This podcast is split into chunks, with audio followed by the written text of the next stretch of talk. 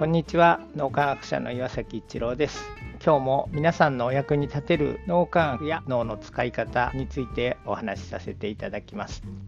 よくいただくお悩みが、奥さんとの関係性がギクシャクしている、どうしたらいいですか、どんなことを言ったら関係性が良くなりますか、みたいなことを相談いただくことがあります。これは単に夫婦関係だけではなくて、人間関係全般に言えることなんですが、普段からの信頼関係の構築というのが非常に大切になってきます。以前 TBS の N スタで僕が出演させていただいて、ちょっとある本の解説をさせていただいたことがあります。その中で、お父さんが娘さんに直接的な質問をしてはいけないと、例えば娘さんが出かけようとしている時に、どこに行くのって聞いちゃいけないというふうなことが書かれていました。その時にキャスターをされていたホラン千秋さんが、自分はお父さんに別にどこに行くのって聞かれても、渋谷に行くのとか返事しますけど、それはどうなんですか、みたいなことを僕に振ってくださったので、一番大事なのは普段からの信頼関係の構築ができているかどうかであって、普段から信頼関係が構築できていないところにどこに行くのって聞かれると、なんか詮索を受けるような気持ちがするので、それでほっといてよみたいな言葉が出てくることになるということです。人間関係でうまくいってないなと思ったら、ギクシャクしているそこのところでどういう言い方をしたらいいかというふうに考えるのではなくて、普段からの信頼関係の構築というところに立ち戻って考えていただくと、これは夫婦関係でも親子関係でも、あるいは職場の人間関係でもうまくいくことが非常に多いです。僕自身も忙しいと忘れてしまいがちになるので、忘れないように脳磨きをしながら、みんなで脳を磨いて、信頼関係というのをさらにいろいろな人と深めていけるようになりたいなと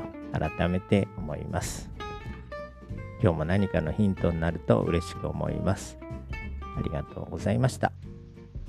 この3分脳磨き、気に入られた方はメルマガでも脳磨きのことを発信していますので、脳磨きメルマガ検索してみてください。そちらからも脳磨き、あるいは最新の脳科学のことを学んでいただくことができます。皆さんのお役に立てると嬉しく思います。今日も素晴らしい一日をお過ごしください。脳科学者の岩崎一郎でした。ありがとうございました。